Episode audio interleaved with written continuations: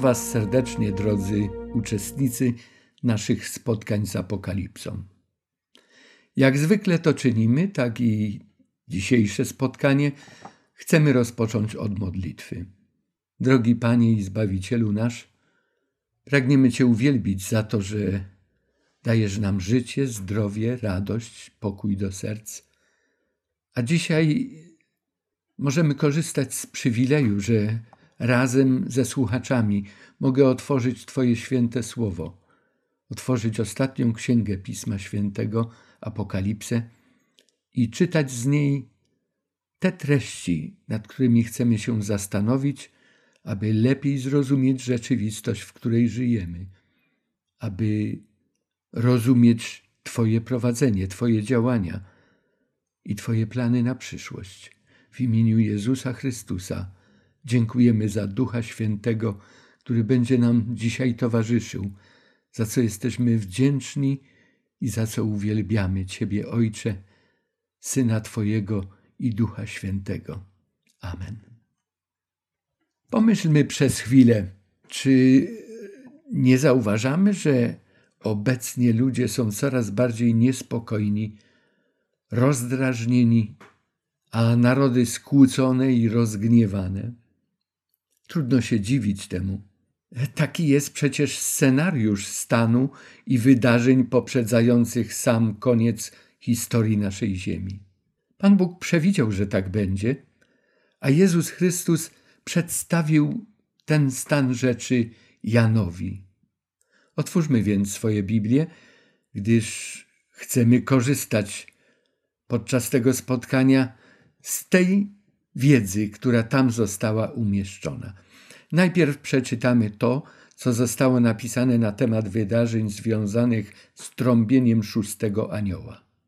Rozpoczniemy od opisu zawartego w rozdziale dziewiątym w tekstach od 13 do 21.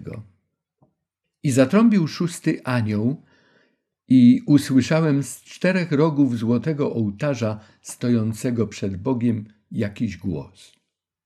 Głos mówiący do szóstego anioła, który miał trąbę. Uwolnij czterech aniołów, którzy są spętani nad wielką rzeką Eufratem. I zostali uwolnieni czterej aniołowie, którzy byli przygotowani na godzinę i na dzień i na miesiąc i na rok, aby wytracić trzecią część ludzi. A liczba wojsk konnych wynosiła dwie miriady miriad. Taką ich liczbę usłyszałem. A takimi widziałem w widzeniach te konie i tych, którzy na nich siedzieli. Mieli pancerze czerwone jak ogień, granatowe jak hyacynt, żółte jak siarka, a łby końskie były jak łby lwów, a z pysków ich wychodziły ogień i dym i siarka. Od tych trzech plag, to jest od ognia i od dymu i od siarki wychodzącej z ich pysków, wyginęła trzecia część ludzi. Albowiem moc tych koni mieści się w ich pyskach i w ich ogonach. Ogony ich bowiem są podobne do wężów mających głowy, którymi wyrządzają szkodę. Pozostali ludzie, którzy nie zginęli od tych plag, nie odwrócili się od uczynków rąk swoich, nie przestając oddawać czci demonom oraz bałwanom złotym i srebrnym, i spiżowym, i kamiennym, i drewnianym, które nie mogą ani widzieć, ani słyszeć, ani chodzić. I nie odwrócili się od zabójstw swoich, ani od swoich czarów, ani od wszeteczeństwa swego ani od kradzieży swoich. Niesamowity tekst, prawda? W objawieniu spotykaliśmy się już z podobnymi opisami wydarzeń. Nie zapominając o tym, co teraz przeczytaliśmy, przypomnijmy sobie też pierwsze cztery wiersze z siódmego rozdziału Apokalipsy. Z tym tekstem już zapoznaliśmy się kilka spotkań wcześniej. ale przeczytajmy te pierwsze wiersze. Potem widziałem czterech aniołów stojących na czterech krańcach ziemi, powstrzymujących cztery wiatry ziemi, aby nie wiał wiatr ani na ziemię, ani na morze, ani na żadne drzewo. Widziałem też innego anioła wstępującego od wschodu słońca, który miał pieczęć Boga żywego i który zawołał głosem donośnym na czterech aniołów, którym zezwolono wyrządzić szkodę ziemi i morzu, mówiąc: Nie wyrządźcie szkody ani ziemi, ani morzu, ani drzewom, dopóki nie opatrzymy pieczęcią sług Boga naszego na czołach ich. I usłyszałem liczbę tych, których opaczono pieczęcią. 144 tysiące opieczętowanych ze wszystkich plemion izraelskich. Czy zauważyliśmy podobieństwo pomiędzy tymi dwoma tekstami, poprzednim z dziewiątego rozdziału i tym, który mamy jeszcze wciąż na ekranie? Podobieństwa te dostrzegamy w słowach, zwrotach, tam występujących, określeniach, nazwach, sytuacjach, scenach, a także w skojarzeniach, jakie wywołują pojawiające się obrazy. Chociaż czasem są do siebie one podobne, a czasem przeciwstawne, nawet nieraz odwrócone zachowania i działania są przedstawione w tych tekstach. Skierujmy teraz swoją uwagę na ten ekran, gdzie mamy obydwa teksty przed oczami równocześnie. Po lewej stronie treść tekstów z dziewiątego rozdziału, po prawej z siódmego. Czy teraz łatwiej zauważyć te podobieństwa i różnice, a nawet przeciwieństwa treści tych opisów? W jednym i drugim przypadku występują czterej aniołowie. W obu opisach jest mowa o powstrzymywaniu i wyzwalaniu działań różnych. W trakcie opisanych działań wyłaniają się dwie różne grupy. Jedna to dwie miriady miriad, a druga to 144 tysiące. W obu tekstach występuje zwrot i słyszałem ich liczbę.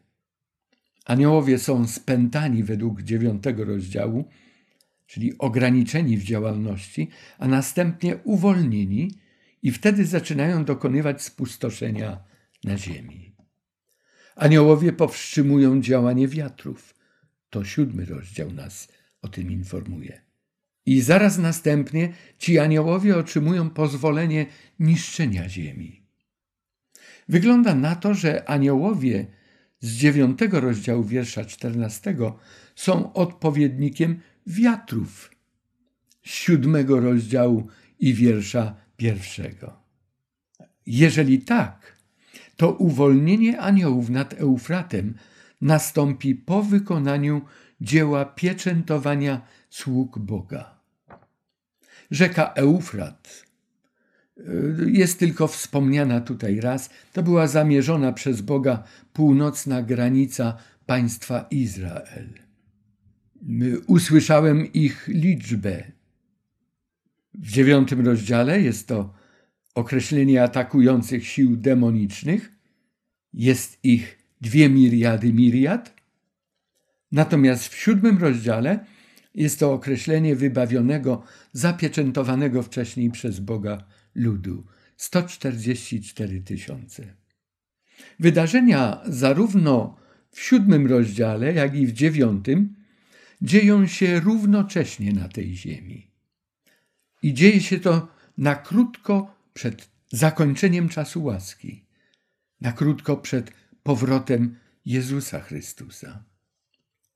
Dodatkowo w Apokalipsie istnieją też jeszcze inne teksty paralelne, tak jak tutaj te dwa występujące obok. Znajdujemy je w dwudziestym rozdziale, w wierszach od siódmego do dziewiątego, a także w szesnastym rozdziale, od wiersza dwunastego do szesnastego. Będziemy o nich mówili, gdy dojdziemy do tych miejsc, ale są bardzo zbieżne treściowo, merytorycznie z tymi rozdziałami, które czytamy, a szczególnie z tym rozdziałem i z tymi tekstami dotyczącymi czasu trąbienia szóstego anioła.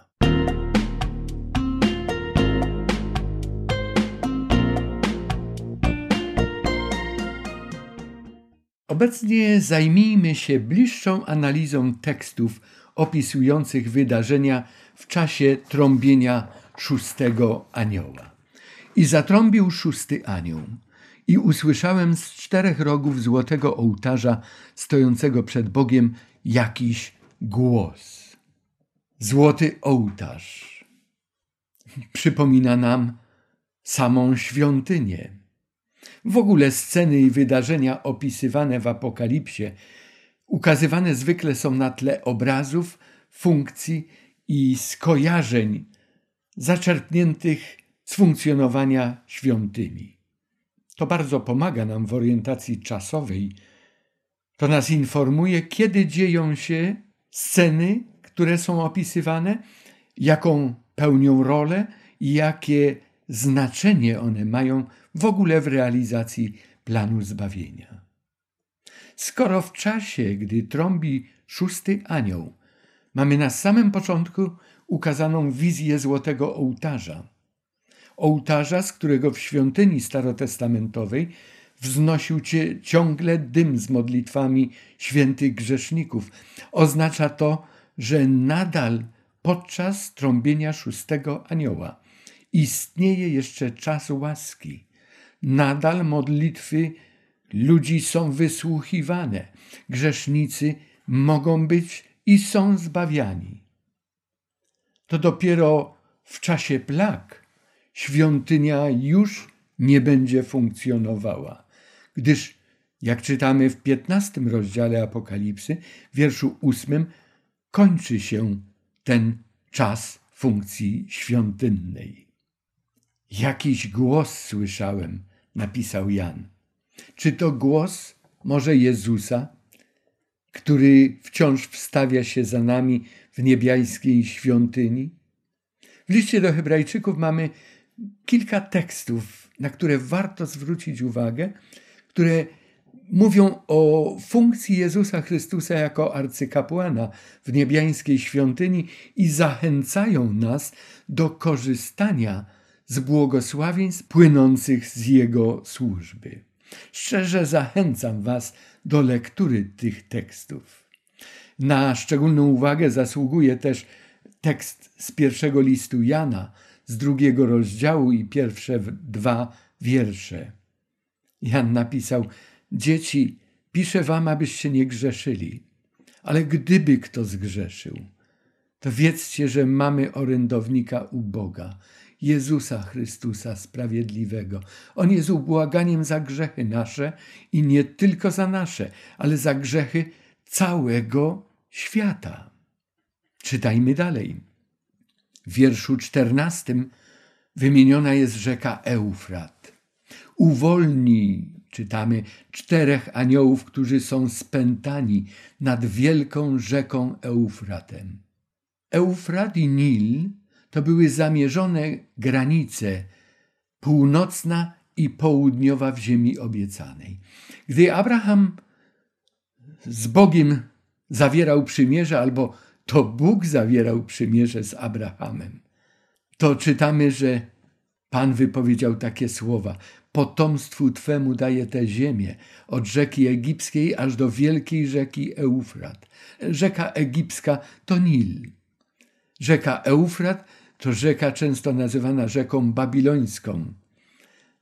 Eufrat i Tygrys właśnie wpływały tam do Zatoki Perskiej, gdzie usadowiona była stolica Imperium Babilońskiego, również o nazwie Babilon.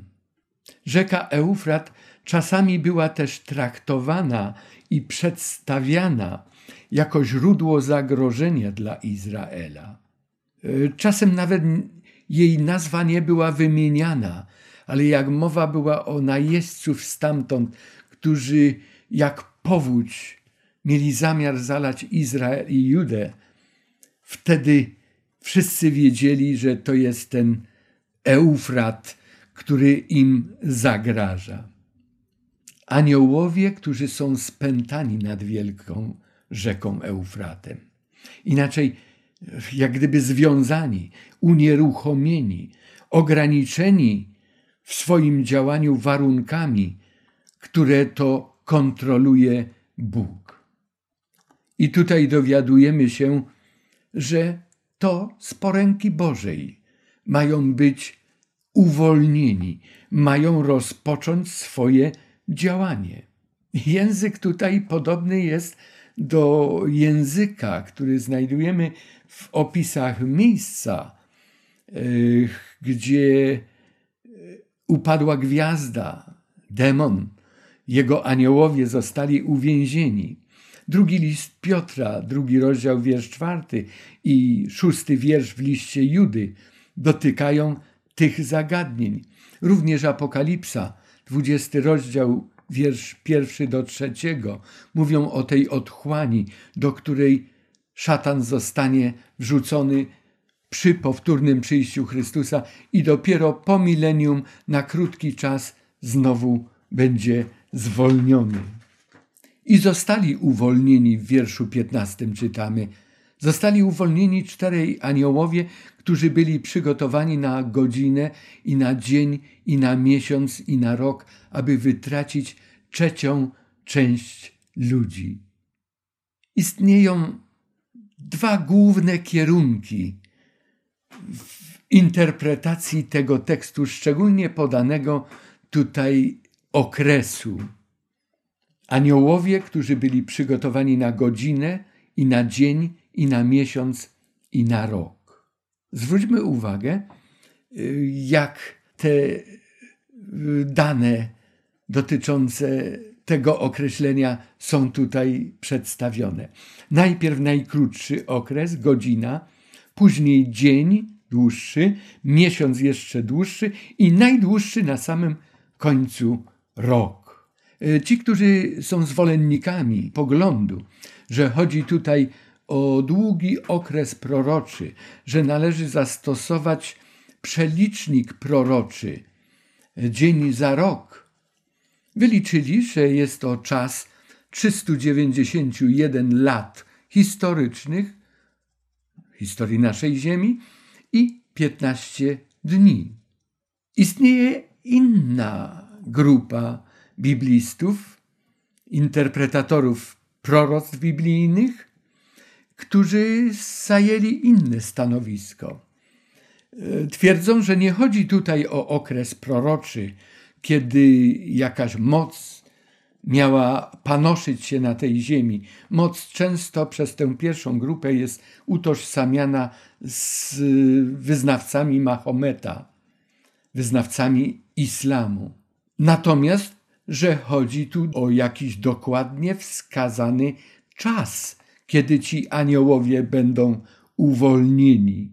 W języku greckim e, taka forma przekazu informacji, na którą już zwróciliśmy uwagę, e, odnosi się do wskazania dokładnego terminu jakiegoś wydarzenia, które jest opisywane. Czas końca został nakreślony w proroctwie, między innymi w proroctwie Daniela. Tam, w tym proroctwie, mowa jest o zakończeniu takiej działalności. Jeszcze dzisiaj zetkniemy się z tym proroctwem, które wypełniło się w czasie głosu tej szóstej trąby. Wiele przemawia za tym, że w tym tutaj przypadku Chodzi o podanie dokładnego rozpoczęcia czasu końca. Nie mylmy tego z końcem czasu. Na ten temat też poświęcimy całe spotkanie. Biorąc pod uwagę powyższe, a głównie e, tę formę z języka greckiego, która tak przedstawiona forma wskazuje zawsze na jakieś wydarzenie, na jakiś określony dokładnie czas, skłaniamy się do tej drugiej podanej tutaj opcji. Słyszałem liczbę, ilu ich było. Liczba wojsk konnych wynosiła dwie miriady miriad. Taką ich liczbę usłyszałem. Dwie miriady miriad. Co to jest miriada? Miriada to najwyższa, to jest greckie określenie, najwyższej yy, liczby, jaką znali i posługiwali się starożytni. To, co wykraczało już ponad miriadę, a miriada to jest w przeliczeniu na nasze 10 tysięcy. Wszystko, co było więcej niż ta liczba, już wtedy mnożono jedną taką liczbę przez drugą. Zresztą popatrzmy na przykłady występowania takiego w Piśmie Świętym. W proroctwie Daniela czytamy o scenie sądu, na którym zasiada Najwyższy i tysiące tysięcy służyło mu, mowa jest o aniołach, i dziesięć tysięcy razy dziesięć tysięcy stało przed nim, zasiadł sąd i otworzono księgi. A więc ten niezliczony, jak w liście do Hebrajczyków czytamy, zastępy aniołów oddane zostały przy pomocy takich właśnie figur. Tysiące tysięcy, dziesięć tysięcy razy dziesięć tysięcy. W Apokalipsie również w piątym rozdziale, y, gdzie wokół tronu zgromadzeni są aniołowie, jest mowa, że liczba ich wynosiła krocie tysięcy i tysiące tysięcy. Jeżeli miriada to dziesięć tysięcy, to dwie miriady, miriad to jest dwa razy dziesięć tysięcy razy dziesięć tysięcy, a więc dwieście milionów. Mówiliśmy już o tym, że Jan wcześniej jeszcze słyszał też liczbę. To była liczba 144 tysięcy i ona określała ludzi oddanych Bogu, ludzi przez Boga zapieczętowanych do zbawienia. Chociaż później, gdy Jan e, rozglądał się i szukał tej liczby, to w siódmym rozdziale ukazana mu została scena. Były to niezliczone ilości zbawionych, które to tłumy otaczały tron Boga. Przy okazji tej liczby 200 milionów i 144 tysiące e, chciałbym powiedzieć słów parę na temat e, występujących w Apokalipsie takich przeciwstawnych sobie par. A więc tutaj są ci, którzy atakują Boga i ci, którzy są wierni Bogu. To jest ta para. Na kolejnym y, obrazie zobaczymy ich jeszcze więcej. W szóstym rozdziale mamy tłumy ludzi zrozpaczonych. W siódmym rozdziale tłumy ludzi rozradowanych. Ten sam mniej więcej czas, te same wydarzenia. Kolejna para, zastępy sił demonicznych, dziewiąty rozdział, wiersze szesnasty do dziewiętnastego.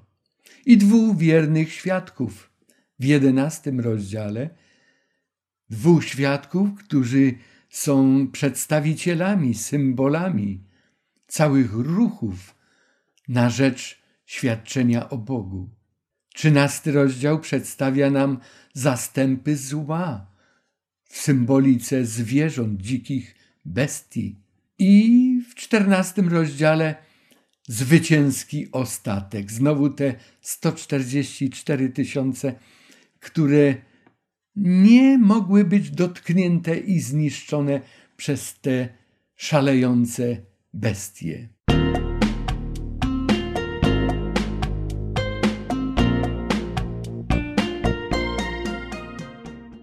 Często brak jest tak wyraźnego zróżnicowania, bo w Apokalipsie takich par jest znacznie więcej. Wtedy łatwo przeoczyć, nie zauważyć zupełnie, że one gdzieś się pojawiają, ale łatwo też nawet po zauważeniu pogubić się. Jedynie dobra znajomość Pisma Świętego jest tutaj pomocna. Jest ona bardzo istotna przy poruszaniu się w tekstach biblijnych, czy pomiędzy tekstami, treściami Pisma Świętego.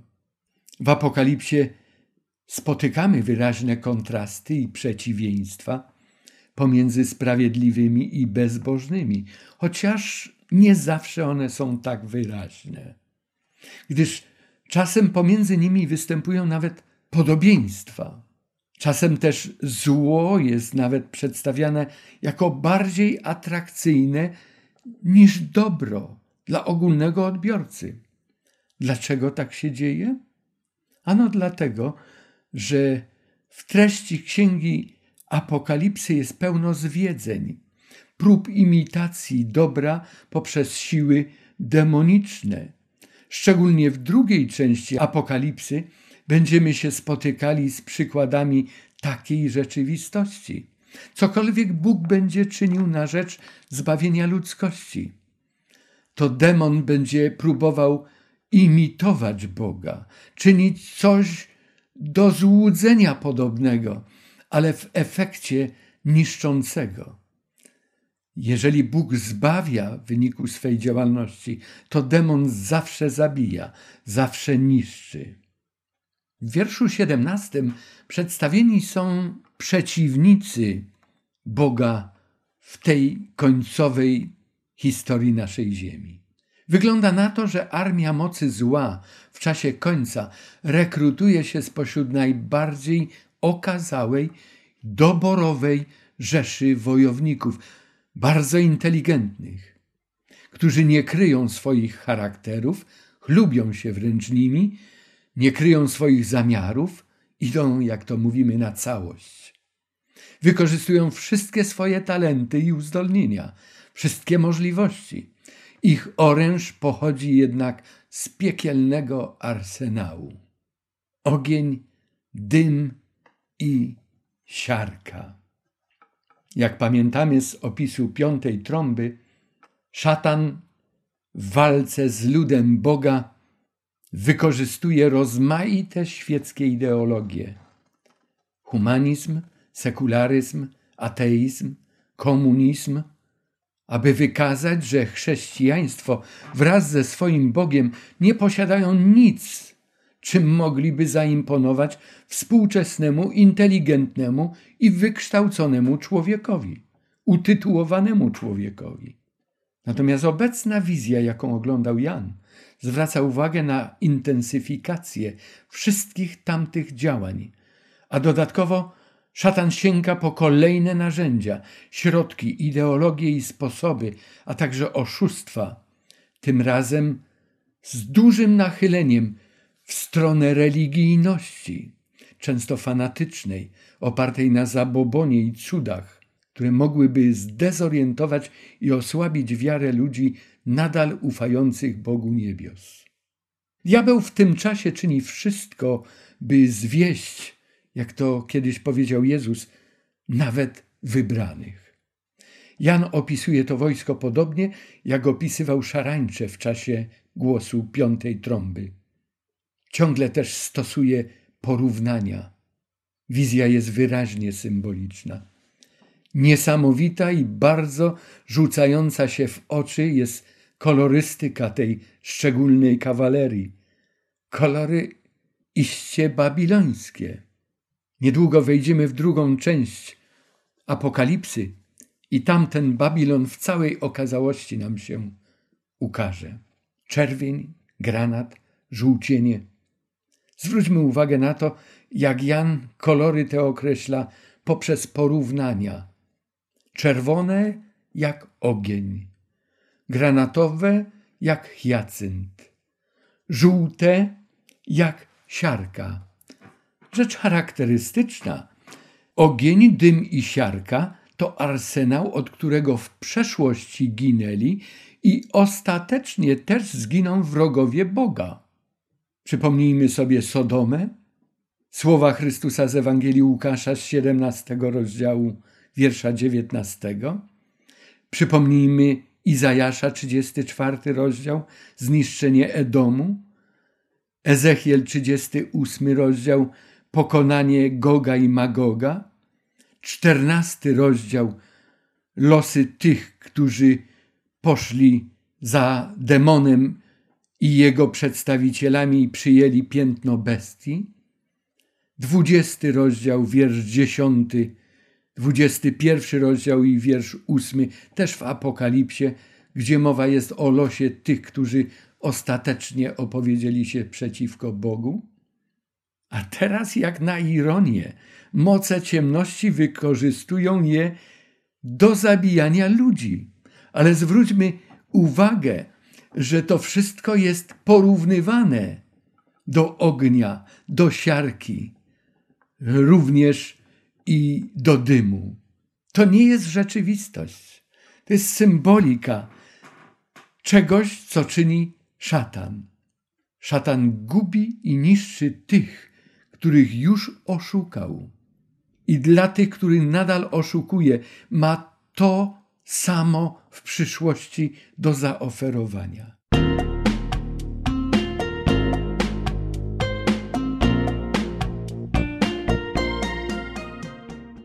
Popatrzmy, jaką niezwykłą i skuteczną bronią posługują się te wojska. Od tych trzech plag, to jest od ognia, dymu, siarki wychodzących z ich bysków, wyginęła trzecia część ludzi. Wyposażenie z tego jeziora ognistego, z tej gehenny, pyski. Tam są i konie, które mają głowy jak głowy lwie. Tam są ludzie.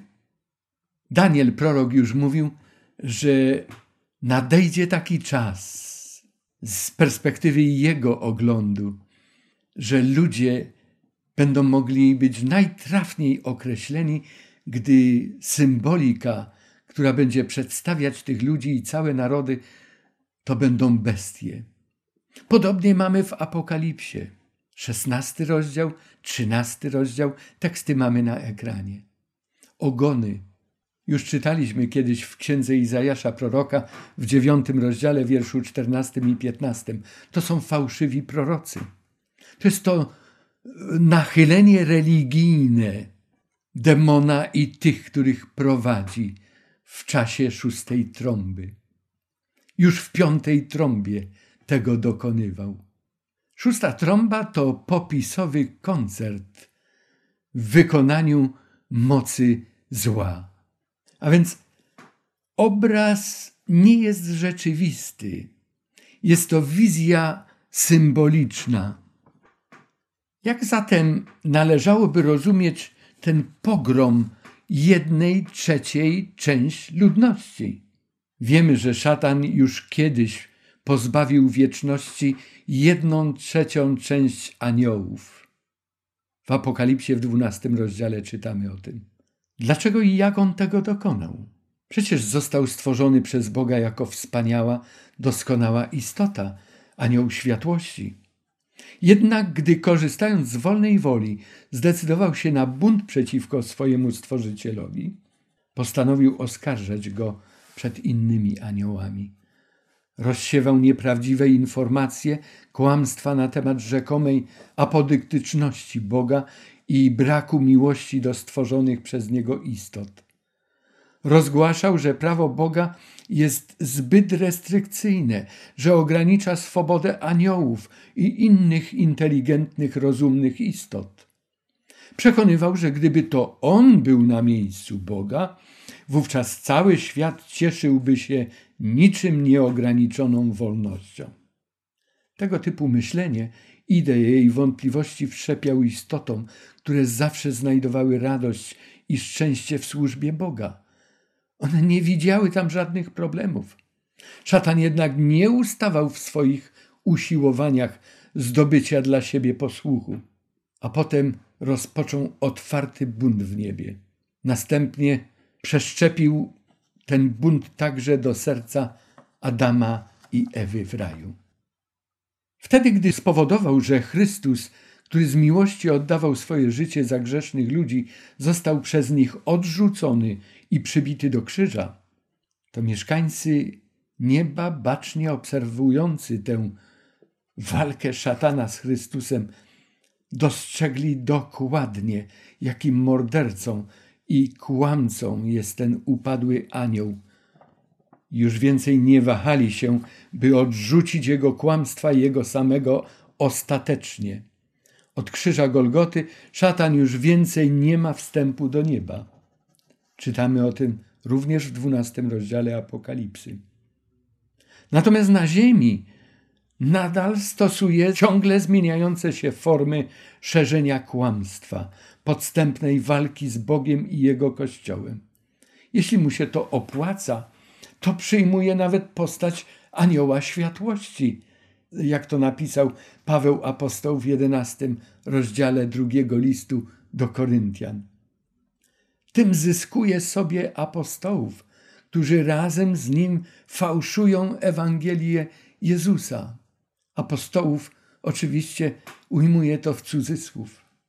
Czyżby tym razem, przed zakończeniem historii tej ziemi, pozyskał dla siebie jedną trzecią część ludzi, którzy mu zaufali do tego stopnia, że stają się jego emisariuszami, misjonarzami, misjonarzami i apostołami jego kłamstw w walce z prawdą Biblii i ludem Boga? Aby z jednej strony upodobnić się do Boga i do jego dzieła, posługując się podobną terminologią, a z drugiej strony niszczyć i zabijać. Jak mogliśmy to już zaobserwować podczas naszych, szczególnie tych ostatnich spotkań z Apokalipsą, diabeł nie próżnuje. On nigdy nie był leniwy.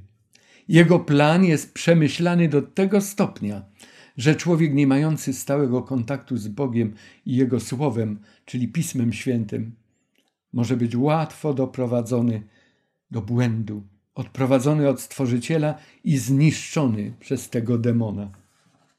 Przypomnijmy sobie proroctwo Daniela z 11 rozdziału, wiersz 40 do 45.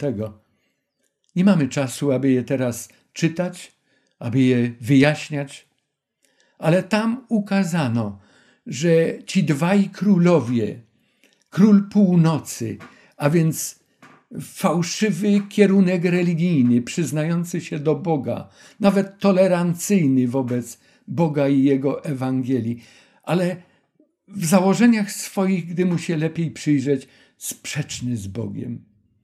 Ciągle walczył z królem południa, faraon, który deklarował ateizm. Już w drugiej księdze Mojżeszowej o tym czytamy w piątym rozdziale. Był synonimem tych, którzy Boga negowali w ogóle. I tam w tym rozdziale jedenastym pokazana jest końcówka tej walki. Jak ateizm zwycięża te kierunki niby chrześcijańskie, ale chrześcijaństwa, które porzuciło Ewangelię. A później to chrześcijaństwo zaatakuje wszystkich, którzy negowali istnienie Boga jako takiego. Tam mamy ludzi sekularyzowanych, tam mamy ateistów, tam mamy komunistów i wszystkich, którzy obrali ten kierunek. Doczytajmy do końca te sześć tekstów, które podałem. Księga Daniela, 11 rozdział, wiersze 40 do 45 i dowiemy się, jakie spustoszenie nastaje w tych szeregach tuż przed powtórnym przyjściem Chrystusa, które opisane jest na początku 12 rozdziału Księgi proroka Daniela. Ateiści, którzy kiedyś wojowali z upadłym chrześcijaństwem, a także inni wpływowi, zaświadczeni ludzie, jak doborowe oddziały Libijczyków i Kuszytów, będą ściśle realizowali plany wielkiego zwodziciela ludzkości. Moc tych zwierząt była w ich pyskach i ogonach, podobnych do węży. Obrazy i opisy, z jakimi już spotykaliśmy się, zapoznając się z treścią wizji podczas brzmienia piątej trąby. Szesnasty i siedemnasty rozdział Apokalipsy zawierają dokładne opisy tych wydarzeń. Wąż to szatan, oskarżyciel, diabeł, zabójca, morderca, a smok, zwierzę i fałszywy prorok to trio zmobilizuje całą ludzkość, jak przewiduje proroctwo, do ostatniej walki, walki z Bogiem, do Armagedonu. Końcówka opisu wydarzeń szóstej trąby. Pozostali ludzie, którzy nie zginęli od tych plag, nie odwrócili się od uczynków rąk swoich, nie przestając oddawać ci demonom oraz bałwanom złotym, srebrnym, spiżowym, kamiennym, drewnianym, które nie mogą ani widzieć, ani słyszeć, ani chodzić i nie odwrócili się od zabójstw swoich, ani od swoich czarów, ani od wszeteczeństwa swego, ani od kradzieży swoich. Mamy tutaj wiele odniesień w tym obrazie do wydarzeń opisanych w Starym Testamencie, szczególnie gdy mowa jest o upadku potęgi takiej, jaką był Babilon, który w Apokalipsie znowu nam się jawi w odnowionej formie. Mimo wielu nieszczęść, a także Bożego działania, o którym dowiemy się jeszcze z rozdziałów 10 i 11, ludzie nie chcą zmienić swoich zachowań, swojego sposobu życia. Inteligentni, wykształceni, mądrzy ludzie łączą się z fałszywym chrześcijaństwem, kłaniają się obrazom, posągom, bóstwom ze srebra, ze złota, z kamienia, z drewna, które ani widzieć, ani słyszeć, ani chodzić nie potrafią. To ma wpływ, takie zachowanie i taka cześć i taka więź z demonami na morale człowieka. Dlatego też widzimy, że ci sami ludzie nadal będą mordować, zajmować się czarami. Wszeteczeństwo dla nich nie będzie niczym zdrożnym. Kradzież będzie radzeniem sobie w życiu. Rozejrzyjmy się wokoło. Popatrzmy, jak to jest możliwe, a jednak to się dzieje na naszych oczach. Grzech jest buntem przeciwko Bożemu porządkowi. Natomiast zapłatą za grzech zawsze jest śmierć, z której Jezus wykupił każdego człowieka swoją krwią. I ten, co zaakceptuje ten dar, będzie wolny. Jakie są główne przesłania szóstej trąby? Wszystko wskazuje na to, że szósta trąba przedstawia działania zmierzające do zgromadzenia ludności na wojnę Armagedon. A także, że w chrześcijaństwie istnieje takie religijne zabarwienie scenariusza ostatniego kryzysu na Ziemi. Pokazany jest też apokaliptyczny Babilon ze swoimi popularnymi pogańskimi praktykami, mocą, pewnością siebie. Nasuwa się pytanie, szereg pytań, a co stało się z ateistami? Narodzili się na nowo? Chwała Bogu, jeśli tak. A jeśli przemieścili się z jednego błędu w drugi, gorszy jeszcze? A komuniści? Czy doznali przemiany serc? Zbliżając się do końca, możemy spodziewać się ogólnoświatowego ożywienia religijnego i powszechnej ugody w tym względzie. Nastanie coś nadzwyczajnego, coś, co rzeczywiście połączy ludzi wierzących wszystkich wyznań w jedną ogólnoświatową społeczność religijną. Wkrótce Babilon stanie się związkiem prawie że wszystkich wyznań i praktyk ludzkich pojęć, tolerancji, grzechu, zła, ekumenizmu, sekularyzmu, a nawet sceptycyzmu.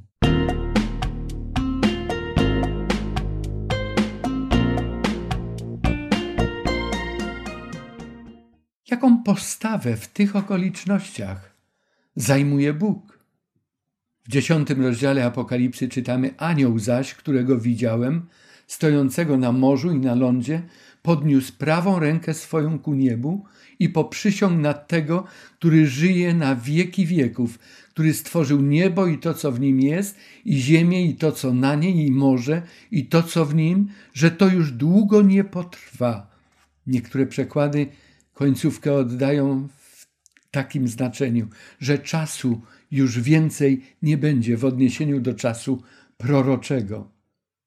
Połączenie obrazu wierności Boga, który gwarantował wypełnienie warunków przymierza, a także spełnienia się proroctw zapowiedzi pierwszej księgi apokaliptycznej ze Starego Testamentu Daniela, w taki sam sposób gwarantuje, że treści zawarte w tej ostatniej księdze zostaną spełnione. Wkraczamy w okres odpieczętowania, zrozumienia treści niegdyś zapieczętowanych proroctw Daniela. Zdecydowanie mocnym tłem dla tej sceny jest podobna wizja tego samego proroka. Przeczytajmy. Daniel sprawozdaje. Wtedy usłyszałem, jak mąż obleczony w szatę lnianą, który stał nad wodami rzeki, podniósł prawicę i lewicę ku Bogu niebu i przysiągł na tego, który żyje wiecznie. Będzie to trwało czas wyznaczony, dwa czasy i pół czasu, a gdy doszczętnie będzie zniszczona, wtedy to wszystko się spełni. Oznacza to, że proroctwa Daniela dotyczące czasu znalazły już swoje wypełnienie. Bóg przymierza zawsze spełnia dane obietnice.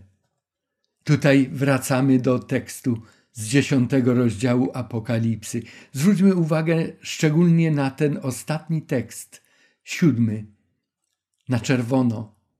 Lecz w dniach, kiedy siódmy anioł się odezwie i zacznie trąbić, dokona się tajemnica Boża, jak to zwiastował sługom swoim prorokom.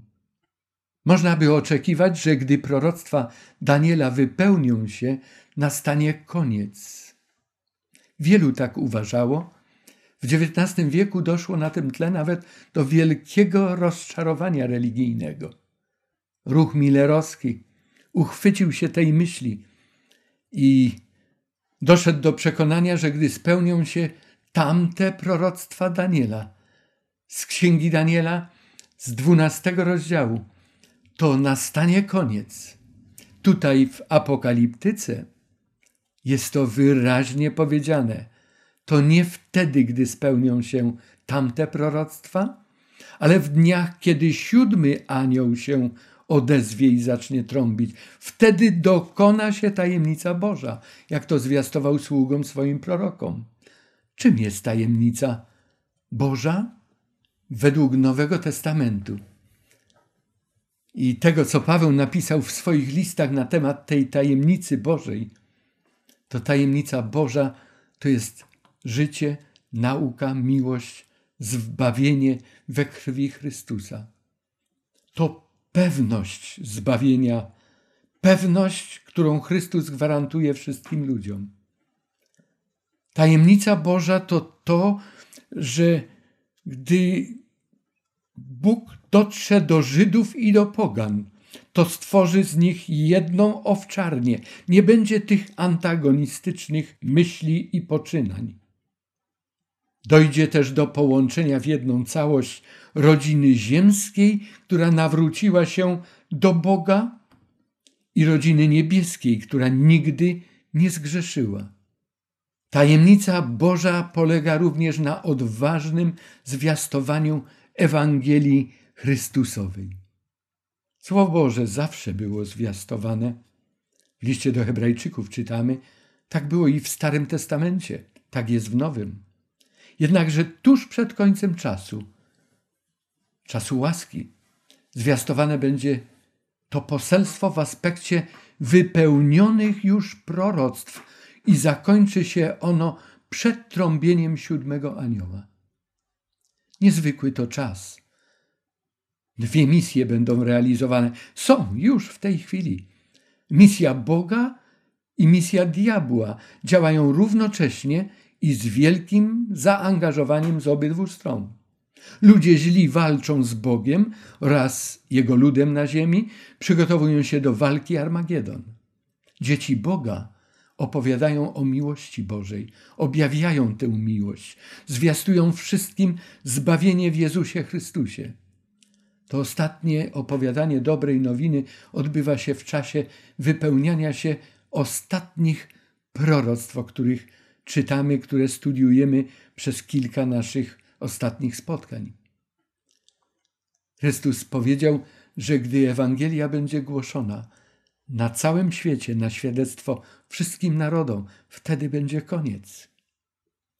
A mimo to ludzie nie będą chcieli korzystać z tej szansy. Czytamy w dziewiątym rozdziale Apokalipsy, wierszu dwudziestym pierwszym. Rozdział dziesiąty i pierwsza połowa jedenastego rozdziału koncentrują się właśnie na tym głoszeniu Ewangelii przed odezwaniem się trąby siódmego anioła. Ale przeanalizujmy może w tej chwili już treści, jakie Jan napisał po usłyszeniu trąby siódmego anioła, opisując to, co wtedy zobaczył.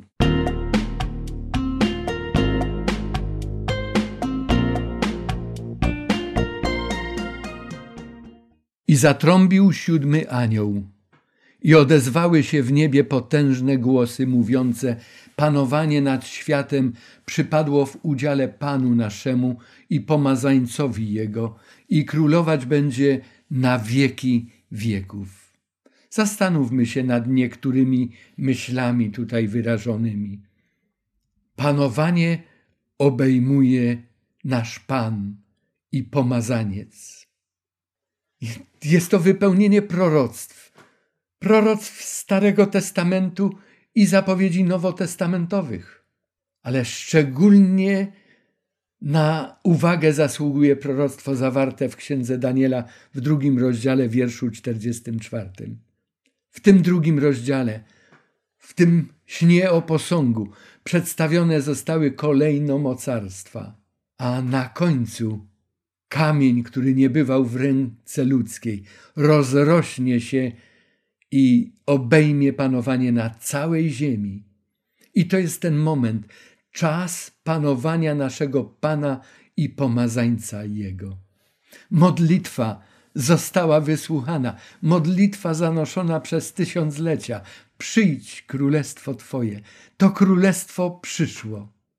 A dwudziestu czterech starszych, którzy siedzą na tronach swoich przed Bogiem, upadło na swoje oblicza i oddało pokłon Bogu, mówiąc: Dziękujemy Ci, Panie Boże Wszechmogący, który jesteś i byłeś, że przejąłeś potężną władzę swoją i zacząłeś panować.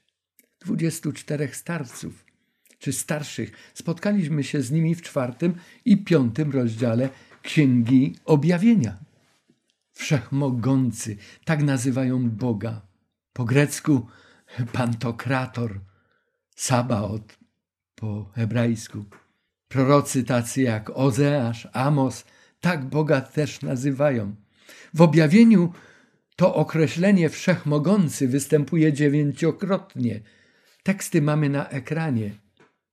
To określenie, tytuł czy imię najpełniej oddane jednak zostało w dziewiętnastym rozdziale, wierszu szóstym w słowach Alleluja. Oto Pan, Bóg nasz, wszechmogący, objął panowanie. To jest tekst z dziewiętnastego rozdziału. Popatrzmy, tutaj mamy siódmą trąbę.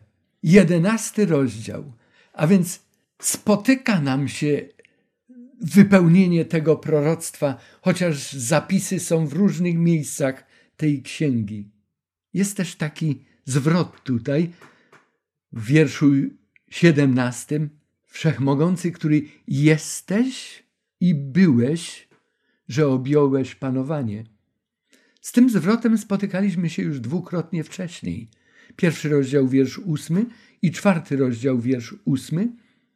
Jest mowa o tym, który był, jest i ma przyjść. Dlaczego tutaj w rozdziale jedenastym, w siódmej trąbie nie ma tego, że ma przyjść? bo już przyszedł. Czy widzimy, jak akcja przebiega, jak dynamiczna jest ta księga Apokalipsy i treść w niej zawarta? Wiersz osiemnasty. Mowa o sądzie.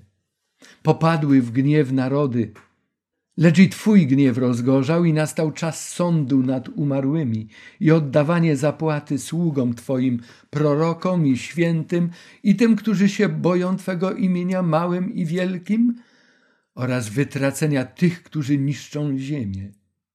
Narody popadły w gniew.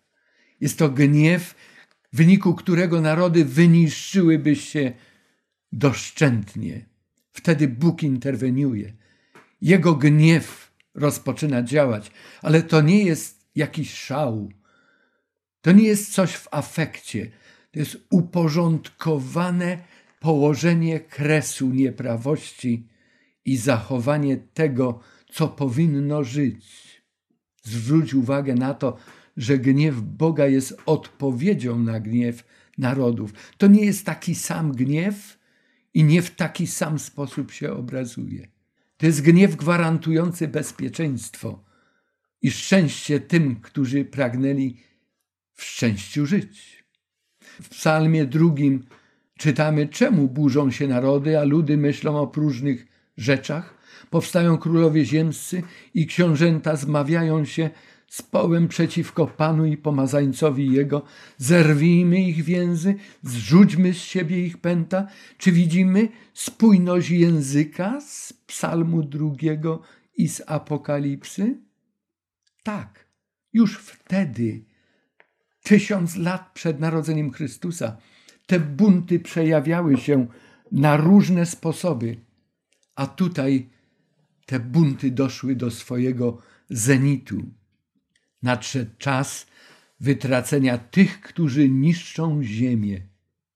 Rzecz charakterystyczna, że tutaj wyraźnie czytelnicy Pisma Świętego mogą zauważyć echo wydarzeń sprzed potopu, przed tamtym zniszczeniem, kiedy ziemia była nieprawa i na równi pochyłej do zagłady. Wtedy interweniował Bóg, aby zachować to, co można było zachować.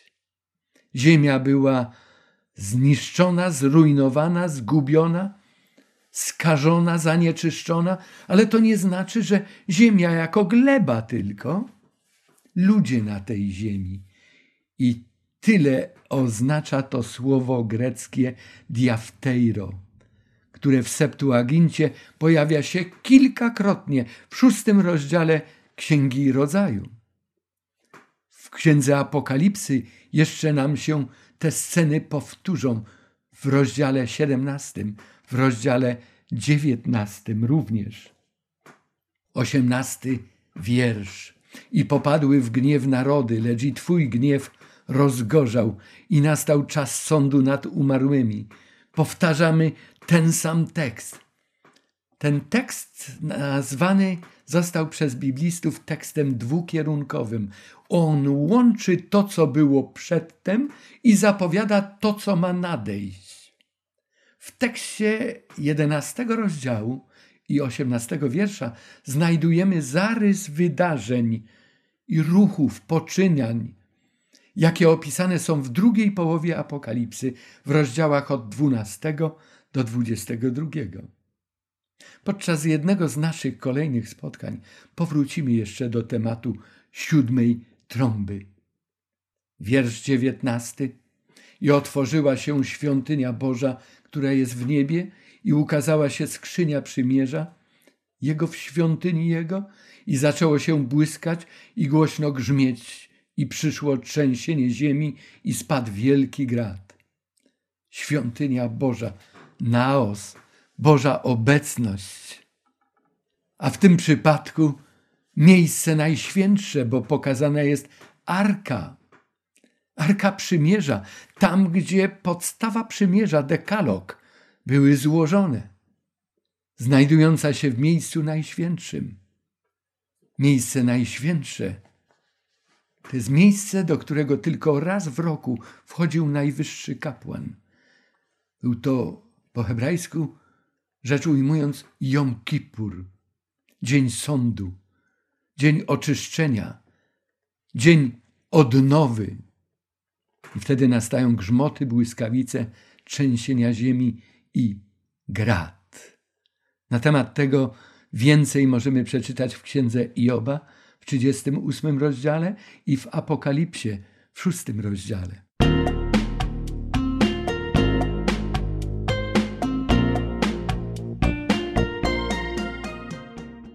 Spójrzmy na charakterystykę czasu, kiedy odzywają się trąby szósta i siódma. Gniew narodów, zauważamy to wokoło, zagrożenia, a w obliczu zagrożeń tendencje pokojowe, szukanie rozwiązań, nowy porządek świata może rozwiąże ten problem, może uspokoi sytuację, globalizacja, ujednolicenie prawa, wspólny parlament, pieniądz, religia, jeden jakiś wielki autorytet, może moralny? Tak, jest jeden taki autorytet moralny. To jest Bóg, to jest Chrystus, ale oponenci Boga nie godzą się na jego panowanie. A ich panowanie prowadzi donikąd.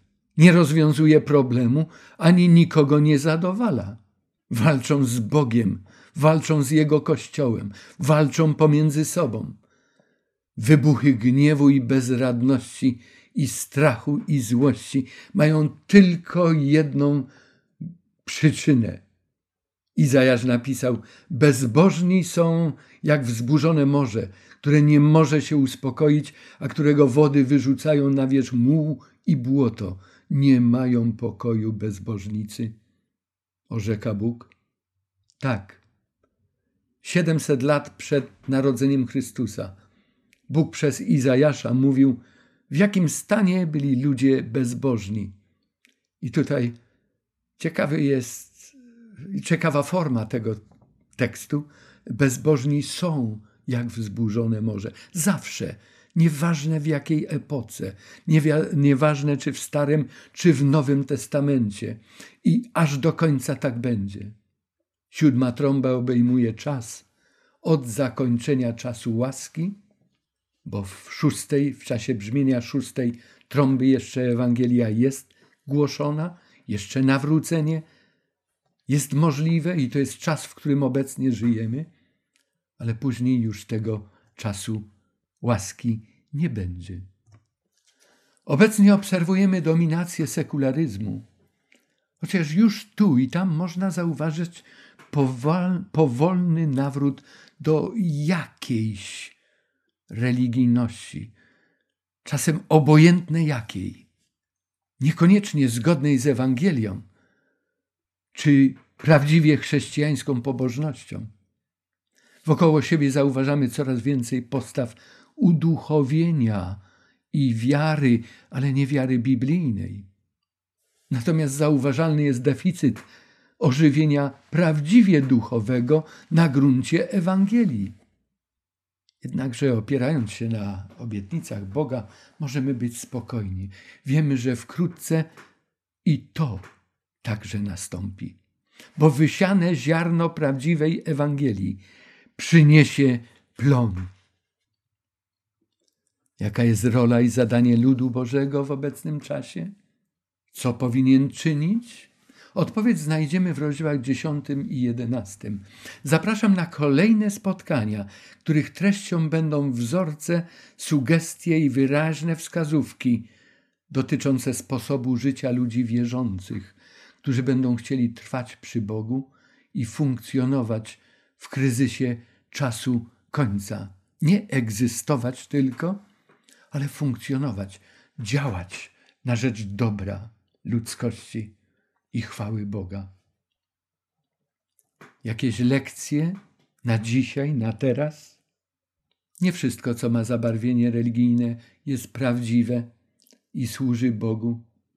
Haseł i słów religijnych jest dużo, ale potrzeba dużej rozwagi, aby odróżnić ziarno od plewy.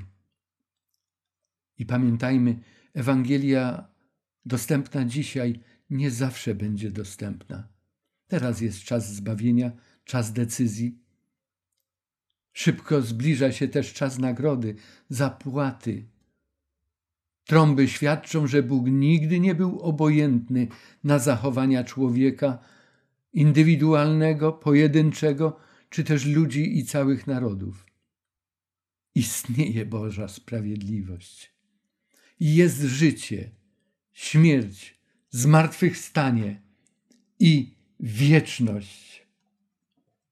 Żyjemy w czasie i w okolicznościach nakreślonych w wizji wydarzeń pokazanych Janowi podczas trąbienia szóstego anioła.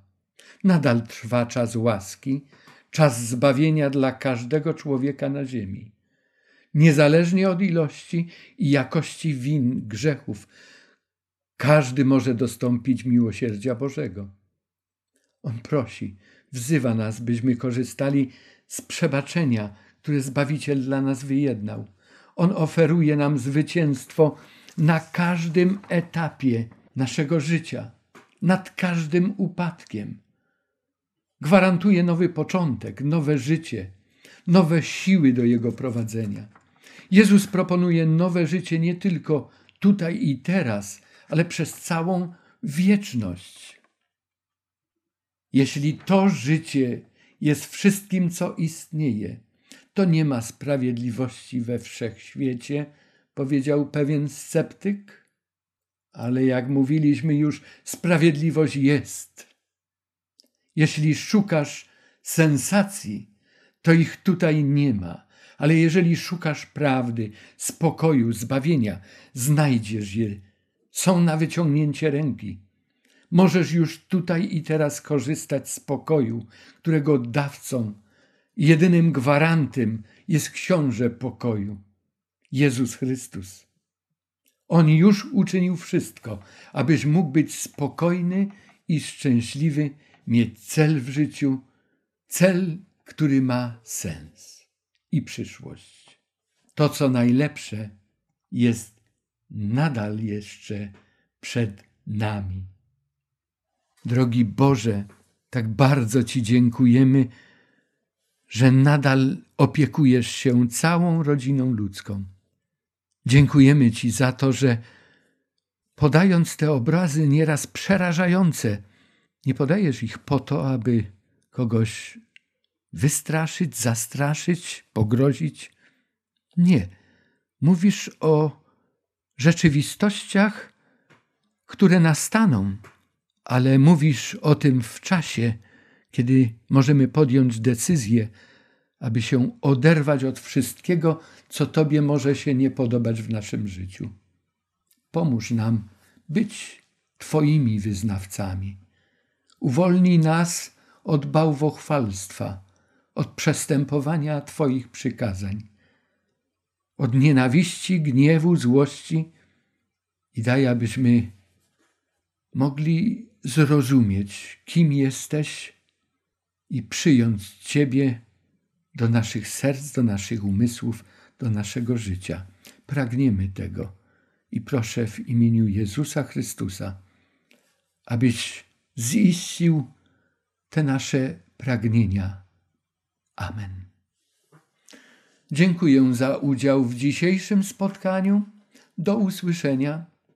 Kolejne spotkanie zatytułowałem Czas końca i koniec czasu. I mam dla Was propozycję. Propozycja, a może zadanie domowe? Dawno nie było.